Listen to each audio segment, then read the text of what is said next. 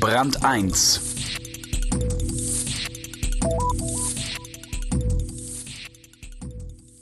Neue Branchen entwickeln sich zunächst anarchisch, später immer geordneter.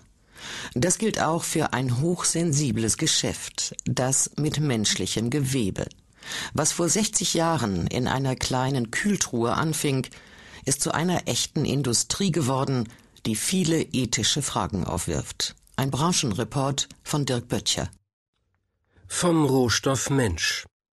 Erde zu Erde, Asche zu Asche, Staub zu Staub und Oberschenkelknochen zu Zahnfüllungsgranulat. Der Mensch als Ersatzteillager oder die Kommerzialisierung des Körpers.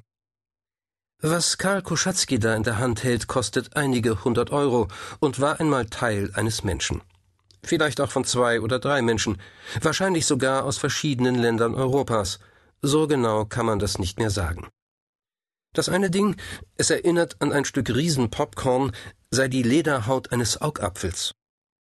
Der wie ein Spieljeton aussehende Chip wiederum entsprang einem Hüftgelenkskopf, der imposante Dübel einer Kniescheibe. Der weiße Fetzen fungierte einst als Herzbeutel. Reißen Sie mal dran, fordert Karl Koschatzky auf. Nur zu, richtig feste. Er verspricht 100 Euro für den Fall, dass man dieses solide Material in zwei bekäme, mit dem Ärzte in aller Welt die Lebenden flicken. Das sich bohren, tackern, nähen oder kleben lässt, was immer sie wollen. So der deutsche Geschäftsführer der börsennotierten Tutogen Medical, die zum Weltmarktführer für Gewebetransplantate wachsen will. In Neunkirchen am Brand bei Nürnberg erschließt die Firma auf 900 Quadratmetern das Ersatzteillager Mensch. Leichenteile und Operationsabfälle aus aller Herren Länder werden hier zu Gewebezubereitungen entmenscht, die juristisch künftig als Arzneimittel gelten und damit handelbar sind, so wie eine Packung Aspirin. Mehr als eine Million Patienten erhalten pro Jahr in Europa ein humanes Gewebetransplantat. 5000 Menschen drohten in Deutschland zu erblinden, bekämen sie nicht eine Augenhornhaut transplantiert. 3000 weitere warten jedes Jahr vergeblich auf diesen Augenersatz. Hinzu kommen 15.000 Herzklappen aus zweiter Hand.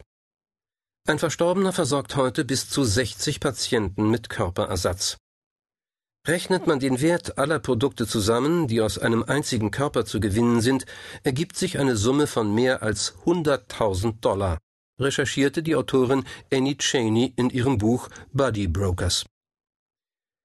Die Endstationen der Krankenhäuser sind heute der Anfang einer umfangreichen Verwertungskette.